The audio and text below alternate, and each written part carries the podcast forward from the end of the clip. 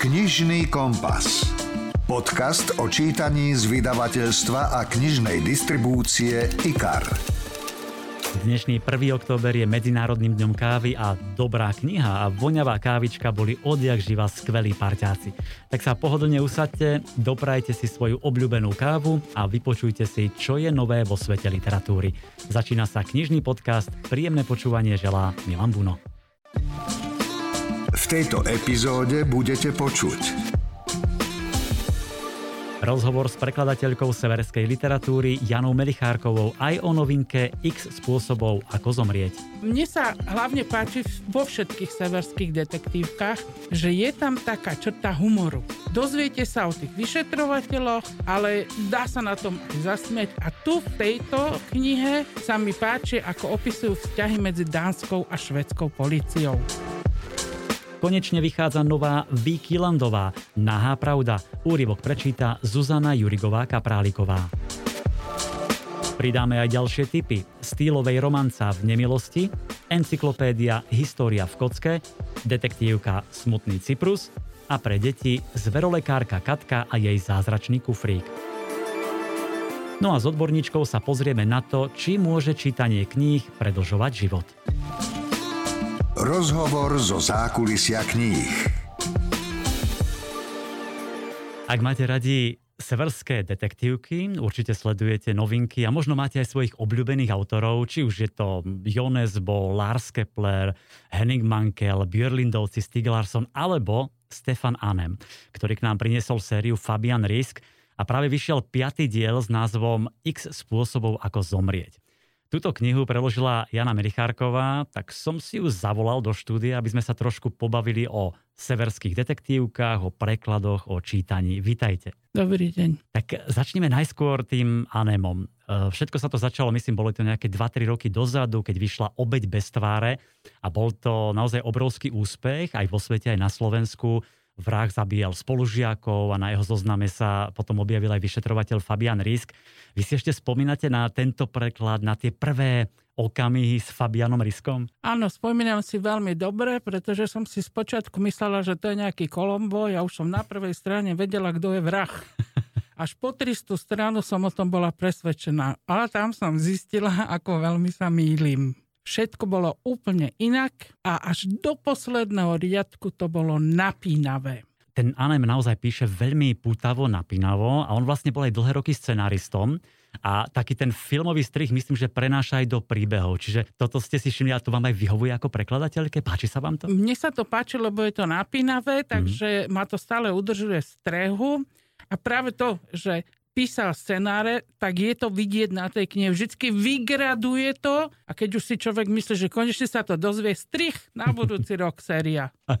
Inak ako sa vám prekladá, Anne? Má nejaké neviem, špecialitky alebo nejaký ťažší štýl, alebo je to pohodovka, taká oddychovka? Niekedy sa človek zasekne, mm-hmm. niekedy nie, ale dobre sa prekladá. Pekne píše, nevymýšľa nové švedské slova, ktoré nie sú nikde iba v jeho knihe. A celkom aj tie mená sú zapamätateľné. Fabian Risk, ako v niektorých iných severských autorov. No to hej, ale tam som šťastná, že aj my poznáme slovo risk, že som nemusela prekladať to meno. Uh-huh. Lebo ja som ten typ, čo neprekladá mená, ani názvy ulic, ani nič. A túto pekne po slovensky každý chápe, že robiť s týmto človekom to je risk. Áno. Teraz teda už vyšiel piatý diel série uh, Fabian Risk X spôsobov, ako zomrieť. A je to vlastne také pokračovanie tej predchádzajúcej knihy Motív X, tak skúste trošku približiť ten príbeh, navnadiť e, našich poslucháčov. Ja sa len bojím, aby som neprezradila niečo. No tak skúsme. Je to, no, je to pokračovanie, ten motiv X sa objavoval ako samostatná kapitola aj v predchádzajúcich niektorých dieloch. Mm-hmm Takže my sme v podstate vedeli, že o koho asi ide a my sme múdrejší ako policajti, lebo policajti to nevedia. Oni vôbec nechápu Vocogovu. Ale vo švedských médiách sa písalo, že sa s Keplerom predbiehajú, kto vymyšlí zložitejšiu vraždu. Aha. Ale mne sa hlavne páči vo všetkých severských detektívkach, že je tam taká črta humoru. Dozviete sa o tých vyšetrovateľoch, ale dá sa na tom aj zasmiať. A tu v tejto knihe sa mi páči, ako opisujú vzťahy medzi dánskou a švedskou policiou, mm-hmm. medzi Kodaňou a Helsingborgom. Do toho sa občas pripletie Malme. Proste hádžu riskovi polena pod nohy. A samozrejme, konečne sa dozvieme, že nie všetci policajti majú rovnú chrbticu a niektorí sú naozaj zlí. Presne, to bol veľmi silný moment, keď som to čítal. Inak uh, Stefan Anem tu bol takto pred rokom, myslím, že to bolo v, v novembri, alebo v oktobri. Mal aj besedu s autogramiádou, bol na bibliotéke. Ja som sa s ním len na chvíľočku stretol, ale pôsobil na mňa veľmi milo, také strapaté vlasy, láskavý úsmev. Vy ste s ním strávili oveľa viac času. Ako na vás pôsobil? Na mňa pôsobil veľmi pokojne, veľmi milo, veľmi vzdelane. Uh-huh. A on má teraz druhú rodinu takže žije v Dánsku, má dve staršie deti a dve teraz mladšie deti, ako povedal, s Dánkou, preto býva v Dánsku. Dokonca mi prezradil, že tu v Československu ešte bývalom bol, keď mal asi 19 rokov a neviem, či náhodou nešlo o 68 rok. Aha. Takže pre ňo táto šedá socialistická krajina mu teraz ukázala krajšiu tvár, farebnejšiu. Veľmi dobre sa cítil, ale samozrejme mal nabitý program. A slúbil mi, že na, bude pokračovať kniha, kde bude hlavnou hrdinkou Dunia, Dunia. Hogartová. Á, výborne. No lebo teraz už to chápem, to prepojenie Švédsko-Dánsko, keď je teraz Dánsko a tam žije. Inak mne zase prezradil, že ten jeho vyšetrovateľ Fabian Risk sa trošku aj na neho podobá, ale hlavne, že je to akoby jeho veľmi dobrý priateľ, s ktorým sa rád stretáva počas písania. Takže odporúčame Stefana Anema. Vy prekladáte dosť severských thrillerov, detektívok, či už je to teda tento spomínaný Anem, ale preložili ste napríklad aj taký klaustrofobický thriller Mesto, ktorý som si ja až tak nejako pred dvomi mesiacmi prečítal a vyšiel vlastne tento rok. Mám pocit, že prekladáte aj dvojicu Erik Axel Sund, ktorí píšu pod týmto pseudonymom, ktorí sú teda trošku na mňa brutálni, drsní, Nezanechávajú na vás e, ako žene takéto drsné detektívky severské nejaké stopy? Nemávate nočné mori? Tu nejde o to, že som žena, tu ide o to, že som čitateľ ako všetci ostatní mm-hmm. a pri prvom prečítaní vyskakujem od počítača a kričím od hrozy. Hlavne pri týchto dvoch je vidieť, že ten jeden chodil s psychologičkou, s psychiatričkou 15 rokov, to sa odzrkadluje aj na reči postáv. Áno, áno. Všetky ostatné knihy by sme mohli povedať, že sú písané stredoškolskou švedčinou, tak oni majú univerzitnú. To sa ťažko prekladalo a tá prvá trilógia bola brutálnejšia ako táto druhá trilógia, čo začali. Mm-hmm. Napríklad na druhý diel druhej trilógie sa čakalo 6 rokov. 6 rokov, áno, hej. Z tej prvej to si spomeňme, to bolo Havrenie dievča, a pity, nepokyny a tak ďalej. A teraz z druhej vyjde, myslím, že Babkar o, Babkar. o pár týždňov, áno. áno. Oni naozaj sú aj, aj na mňa dosť drsní, ale sú veľmi obľúbení. A keď tu boli na Slovensku, tak oni vyzerajú ako takí metalisti rokoví a že človek by sa ich bal, keby ich stretol niekde vonku na ulici, ale pritom to boli obyčajní, milí chlapíci, ktorými sa dalo perfektne porozprávať. Ja som nemala tú možnosť, mm-hmm. stretli sme sa asi iba na 5 minút, povedali sme si svoje a ten jeden e, má galériu Áno. v Štokholme, tak ma tam pozval, ale ja nemám čas, keď som v Štokholme, mám tisíc iných vecí na práci. Tak na budúce ich musíte trošku navštíviť. Musím, hej. musím. Existujú nejaké stretnutia prekladateľov, kde by ste si vymieniali povedzme nejaké skúsenosti, dojmy, rady alebo nejaké diskusné fóra na internete, niečo také? Ja som sa prekladaniu beletrie dostala už ako v dospelom veku, v takom mm-hmm. dospelom staršom veku, kedy mojou takou prvou knihou pre IKAR bol storočný starček, ktorý Áno. vyšiel von oknom a zmizal, čo je moje dieťa, milujem ho túto knihu, nasmiala som sa na nej, film ma sklamal jeden aj druhý, to milujem tú knižku a som rada, že sa tak stalo, pretože som mala dostatočné životné skúsenosti, aby som mohla začať prekladať beletriu. Uh-huh. Lebo na to musíte mať aj niečo odžité. Inak keď už spomínate toho Jonasona, tak tam ste preložili aj Zabijaka Andersa, ano, ano. toho storočného starčeka. Čo iní autory, ktorých prekladáte? Mám pocit, že je tam aj ten Lars Kepler, ktorého ste spomenuli. Jedného som. To Lazara? Tí, Lazara, Lazar, áno. To mm. sú tí manželia vlastne, áno, áno, áno. čo píšu. Hej. A, a čo ešte, ktorých autorov? Marklundovú nejakú som jednu preložila. Joj, Liza Marklundová, to bolo ešte už dávno z Studio 6, atentátnik, áno. Áno, Studio 6, hej. To bolo výborné a ona sa nejako neuchytila, čo je myslím, že škoda, lebo nebola to zlá kniha. Boli tam také momenty, keď ich napadol ten dav rozúrených študentov, to som bola veľmi z toho taká znepokojená. Hm. Anem je moja srdcová záležitosť a Erik Axel Sunty dvaja, áno, tých jasné. som prekladala všetky. Mm-hmm.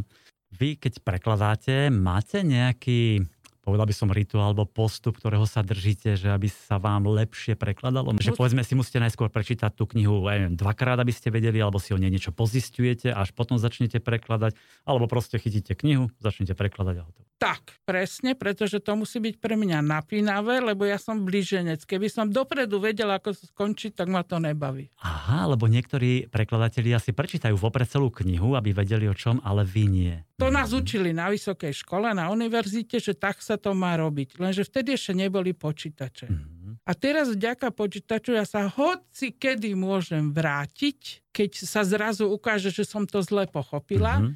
Hoci kedy sa vrátim a vyriešim to. A okrem toho mám veľmi dobrú korektorku, Martu Holu, ktorá ma chytí za nohy a stiahne na zem. to sa mi stalo teraz v jednej knihe, že Švedi väčšinou používajú pasívum a majú výrazivo také, že vy neviete, či je to on alebo ona. Aha. A presne to sa mi stalo, že celý čas išlo o mladé dievčata, tak jak ona, tak ona. A zrazu sa ukázalo, že to vlastne treba dať do takého rodu, aby čitateľ nepochopil presne ako ja, či je to on alebo ona, lebo až na konci knihy sa príde na to, ako to vlastne bolo. Hlavne tie rody sú dôležité, lebo Napríklad ja som preložila riaditeľa, potom mi to prišlo opravené od Marty, že to je riaditeľka. Hovorím, jak vieš, že je riaditeľka? Tam nie je nejaký rod. Ale o 100 strán ďalej už sa hovorí o riaditeľke. Mm-hmm. Tak na to ju mám, aby to všetko zachytila. Tak výborne, ešte dobre, že ste taký tandem. Inak e, spisovatelia zvyknú zažiť niekedy tvorivú krízu, majú ju aj prekladatelia? Aj, aj, aj. A koľkokrát. A akú? Ako sa to prejavuje? No napríklad sa vám to veľmi dobre prekladá, potom narazíte na jednu vetu a nejako to nejde. A je tam vymyslené slovičko, ešte navyše môže byť, takže to slovičko existuje len v tej jednej knihe. A teraz ako dôjsť na tú dreň? Čo tým chcel básnik povedať vlastne? Lebo to môže byť aj toto, aj toto. Tak si treba dať trošku pauzu, uh-huh a vrátiť sa k tomu. A nemôžete to preskočiť a ďalej nie, prekladať nie, ja a potom sa vrátite? Typ, ja nie Aha. som ten typ. Je, to musí ísť pekne po poriadku. My keď sme si začali mailovať a dohadovať toto stretnutie, tak som si všimol, že máte v mailovej adrese slovo švédka. Vy ste tak asi trošku zaťažená na túto krajinu však. No hlavne som to vyštudovala. Ja som mm. vyštudovala švedčinu, ruštinu, tlmočníctvo a prekladateľstvo. A ešte počas štúdia som robila v internátnom rozhlasovom štúdiu. Mm-hmm. A, a po pol roku som zistila, že mám prezivku Janka Švedka. Ja som o tom vôbec nevedela. To mi chlapci určili a už sa to so mňou leče pekných pár rokov. Inak ako sa udržiavate v tej švédštine okrem týchto prekladov? No ja som okrem toho aj tlmočnička, takže niekedy sa mi podarí trošku aj si zatlmočiť, mm-hmm. ale hlavne som teda prešla na sprievodcovanie, ktoré v tomto roku sa bohužiaľ minulo účinkom. Dodnes som nemala ani jedného turistu. A väčšinou prichádzajú do Bratislavy alebo na Slovensko švedské skupiny, tak ja mám aj norské a keď veľmi chcú, tak aj dánske, ale to hovorím pomaly po švedsky, aby mi rozumeli. Ja vždy s škandinávskym turistom hovorím, približujem tie jazyky. E, norčina je ako slovenčina, švedčina je ako čeština a dánčina je ako polština. Aha. Čiže keď chcú, oni sa rozumejú, ale skôr Nor porozumie Dánovi, ako by Švéd porozumel Dánovi. O prekladoch, najmä o tej severskej literatúre, som sa zhováral s prekladateľkou Janou Melichárkovou. Ďakujem, bolo to myslím, že veľmi zaujímavé a dúfam, že ešte pre nás preložíte veľa skvelých hitov. Ďakujem aj ja. No a ja len pripomeniem, že práve vyšiel jej preklad krimi X spôsobov, ako zomrieť od Stefana Anema a myslím, že v novembri to bude novinka od spomínanej dvojice Erik Axel Sund Bábkar. Počúvate podcast Knižný kompas.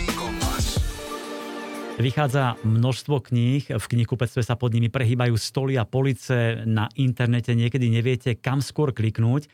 Je skvelé, že máme taký výber, každý sme predsa len iný, máme radi rôzne žánre, štýly písania a možno sa stane aj vám občas, že narazíte na knihu, ktorá vás nebaví. Že ste sa možno tešili, ale po pár desiatkách strán zistíte, že to nie je ono, že vás to nechytilo.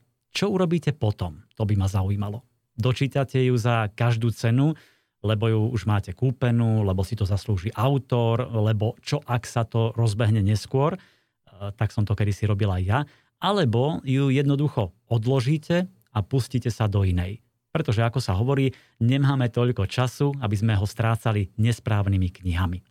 Bolo by zaujímavé pozrieť sa na to, ako reagujeme, keď nás kniha nebaví a je ťažké ju dočítať, Verím ale, že aj vďaka našim typom si budete vedieť vybrať vhodnú knihu. Tu je 5 čerstvých noviniek. IKAR. Čítanie pre celú rodinu. Začneme mimoriadne obľúbenou autorkou u slovenských čitateliek. Vicky Landová píše dráždivé romantické príbehy. Spomeňme napríklad knihy Šéf, Egomaniak, Krásny omyl alebo Nemali by sme. Keď som pred pár dňami dal na facebookový profil Books.sk, komplet Kýlendovej, strhla sa tam vlna radostných komentárov. Desiatky reakcií ako mám všetky, je to úplná topka, alebo babi odporúčam, toto je úplná šupa, zltla som ich ako nič, prípadne už mám doma celú zbierku, úžasná spisovateľka. Tak e, ja verím, že vás teraz potešíme. E, práve dnes vychádza novinka s názvom Nahá pravda o tom, že niektorí chlapi si nezaslúžia ani druhú šancu. Či? Hlavnú hrdinku šéf práci požiada, aby sa stala poradkyňou nádejného klienta. Presne na toto čakala, chcela sa ukázať, predviesť, ale už prvé okamihy nedopadli práve ideálne. Vyliala kávu, rozsypala spisy, a zakrátko zistila, že ten chlap, pre ktorého mala pracovať, nie je nikto iný ako jej bývalý frajer Gray. Chlap, na ktorého sa snažila zabudnúť, vytesniť ho zo života, hoci mal neskutočnú charizmu, sebavedomie aj sex appeal. Teraz sa stal z neho dôležitý firemný klient a otázkou je, či mu dá druhú šancu. Vypočujte si úryvok z knihy Nahá pravda, číta Zuzana Jurigová Kapráliková. Samozrejme, z nás dvoch som to bola ja, kto prišiel na čas. Pozrela som na mobil. Bolo 10 minút po 7. Rozhodla som sa, že dodržím akademickú štvrť hodinu a dala som Grejovi 5 minút. Ak sa neukáže, hodím ho cez palubu a budem ho považovať za nespoľahlivého. Smiem vám zatiaľ priniesť niečo na pitie? spýtal sa čašník. Za normálnych okolností by som počkala na to, čo si objedná klient a dala si to isté. Ale dnešný večer nebol normálny. Pošúchala som si stuhnutý krk. Prosím si vodku s brusnicovou šťavou. Dúfala som, že keď si vypijem, upokojím sa a prestanem zatínať čeľuste skôr, než ma rozbolí hlava. Kým som čakala na drink a na svojho večerného spoločníka, vytiahla som mobil a začala si prezerať maily. Strala som sa na Grejov hlas, ktorý sa ozval za mnou. Je mi ľúto, že meškám. Srdce sa mi nečakane rozbúšilo a mala som čo robiť, aby som premohla vzrušenie. Naozaj ti je ľúto? Pretože po dnešku, keď si ma miliónkrát prerušil, som nadobudla dojem, že netušíš, čo je to slušnosť. Posadil sa oproti mne a vôbec si nevšímal moju reakciu. Dostať sa do centra o takomto čase je hotové peklo. Na budúce si dáme večeru u mňa. Žiadne na budúce nebude. Gray zachytil môj pohľad a pridal arogantný úsmev. Ale bude. A bude ešte kopať ďalších príležitostí. Až nakoniec prestaneš predstierať, že si neužívaš moju spoločnosť. IKAR. Čítanie pre celú rodinu. Pokračujeme v romantickom duchu. Daniel Stýlovej vyšla novinka, ktorá sa volá V nemilosti. Hlavnou hrdinkou je takmer 50 Sydney, ktorá má dokonalý život, oddaného a bohatého manžela, no jedného dňa dôjde k tragickej nehode. Stáva sa z nej vdova a zrazu zistuje, že manžel ju ako si zabudol pridať do testamentu a všetok majetok odkázal svojim zlomyselným dcerám z prvého manželstva. Sydney zrazu zostane bez peňazí, dokonca bez domova, ale nezaháľa. Nájde si prácu v modnom priemysle. No nie je však naň celkom pripravená, zistuje, že je naivná, okolo nej prebiehajú pochybné obchody a ľudia nie sú práve najčestnejší a najférovejší. Dokonca ju krivo obvinia a začnú proti nej trestné stíhanie. Tak, teraz si predstavte, že ste na jej mieste. V podstate ste prišli o všetko, práca je o ničom, ešte vám aj hrozí väzenie. Zložili by ste sa? Alebo zaťali a popasovali sa so súdom? Sydney si vyberie tú druhú možnosť a staví všetko na jednu kartu, aby si opäť vybudovala dôstojný a príjemný život. Novinka v nemilosti je typická stýlovka, oddychovka s dobre premyslenou zápletkou, nechýbajú ani emócie, autenticita daného prostredia. Množstvo čitateľov a čitateľiek sa zhoduje, že je to jedna z jej najlepších kníh za posledné roky a jeden z ohlasov tvrdí, čím je Daniel Stýlová staršia, tým vyzretejšie a lepšie sú jej príbehy. Hm, tak vyskúšajte. Myslím, že dobrý typ na relax po práci alebo keď ste zavalené povinnosťami a potrebujete na ne zabudnúť.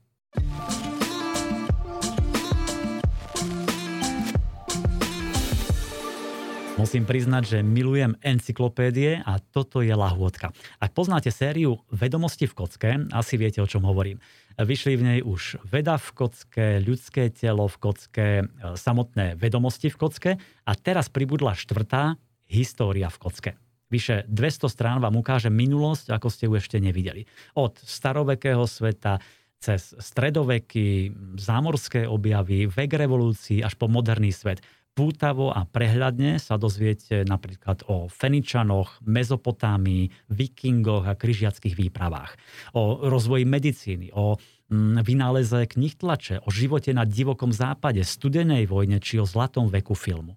A to všetko prostredníctvom nádherných počítačových ilustrácií, na ktorých sú kľúčové osobnosti, mesta, historické udalosti. História v kocke je výborný spôsob, ako nasávať overené a hodnoverné informácie o dejinách.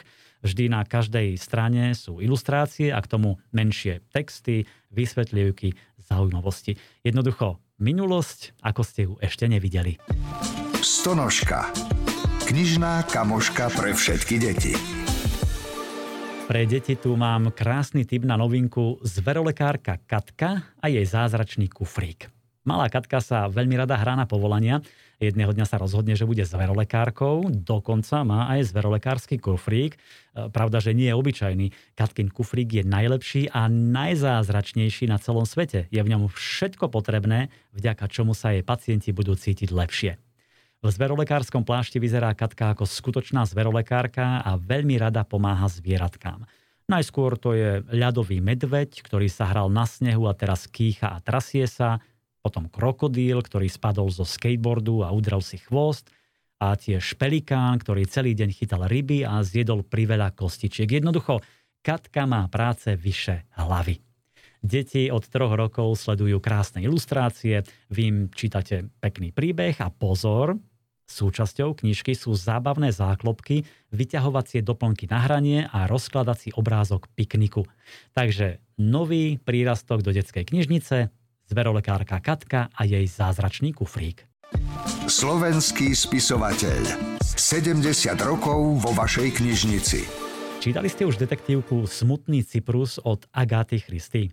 Určite odporúčam. Kráľovna anglickej detektívky v tomto príbehu prvý raz zaviedla Erkula Puarota do súdnej siene a poverila ho, aby svojim svedectvom zachránil život žene obvinenej z dvojitej vraždy. Všetko sa to začalo v deň, keď Elinor a jej snúbenec Rody dostanú anonymný list. Neznámy písateľ ich vyzýva, aby si dali pozor na niekoho, kto sa snaží votrieť do priazne Elinorinej tety a dostať sa tak k jej veľkému majetku. Elinor a Rody sa teda vyberú k tete Laure a zistujú, že tou osobou je Mary, dcera správcu, s ktorou sa obaja v detstve hrávali, no a Rody sa do nej okamžite zamiluje. Následne teta Laura zomiera bez toho, aby po sebe zanechala poslednú vôľu a čo skoro sa k nej pridáva aj Mary. Všetky dôkazy a okolnosti teda svedčia proti Elinor a zdá sa, že len ona mala na obe vraždy motív aj príležitosť. Slučka okolo jej krku sa čoraz väčšmi stiahuje. Na scénu prichádza Hercule Poirot aj slávny detektív má spočiatku vážne pochybnosti o nevine obžalovanej, iba že dôkazy proti nej sú až príliš presvedčivé. A tak posluchne svoj povestný, neomilný inštinkt a rozhodne sa vypátrať pravdu. Smutný Cyprus je iná detektívka, ako sme u Agaty Christy zvyknutí. Niektorí čitatelia tvrdia, že je to jedna z jej najlepších kníh, práve vďaka skvelej nápaditej zápletke. Milovníkov klasických Poirotoviek, myslím, tento príbeh prekvapí, verím, že pozitívne, tak neváhajte a vyskúšajte. Sú tam viac prepracované postavy, vášne, city, minimum brutality, ktorou sú dnešné kriminálky až presítené.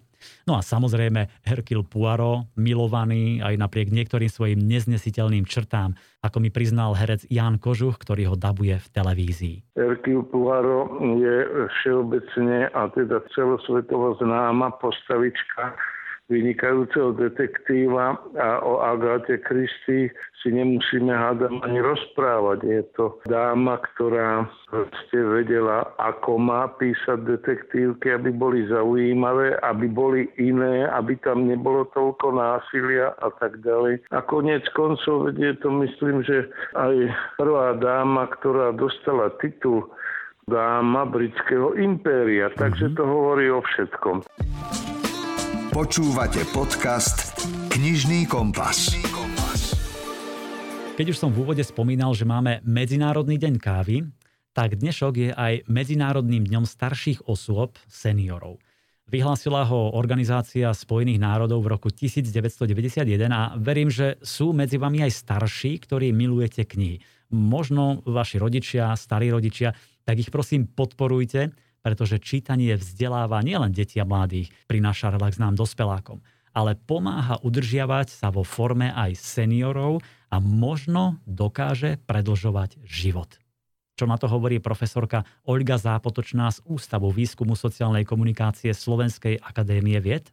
Starší ľudia, keď čítajú, to je úžasne dôležité, že udržiavať si taký ten rozumový potenciál alebo teda tú, tú aktivitu toho mozgu, takže veľa starých ľudí, ktorí čítajú, tak viac menej sa do, dožívajú takého tej staroby v takomto mentálnom zdraví alebo trošku aktívnejšom. Takže to, je, to si myslím, že je dôležité, že to je taká prevencia stárnutia alebo prevencia vyhorenia. Viete, keď ten život, stereotyp je taký, že stále riešite veci také, ktoré život prináša, musíte, tak je dobre mať taký únik do, do takého iného sveta fikcie literárnej, aby ste si proste trošičku ten život spestrili, uľahčili. Takže ja si myslím, že, že môže to pôsobiť tak, že to predlžuje ten život.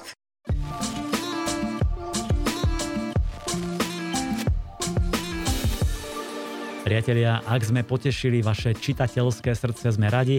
Povedzte o tomto knižnom podcaste aj svojim známym, priateľom. Sme na všetkých platformách. Kliknite si na www.knižnykompas.sk a tam nájdete aj celý archív. Zajtra, 1. E, oktobrový piatok, je Svetový deň úsmevu. Jeho iniciátorom je chlapík, ktorý v roku 1963 vytvoril smajlíka. Tak sa nezabudnite usmievať, robte tak radosť svojmu okoliu. Hoci cez rúško to býva niekedy zložité, ale usmievať sa vedia predsa aj oči. Ďakujem za pozornosť, počujeme sa o týždeň vo štvrtok. Moje meno je Milan Buno. Počúvate podcast Knižný kompas.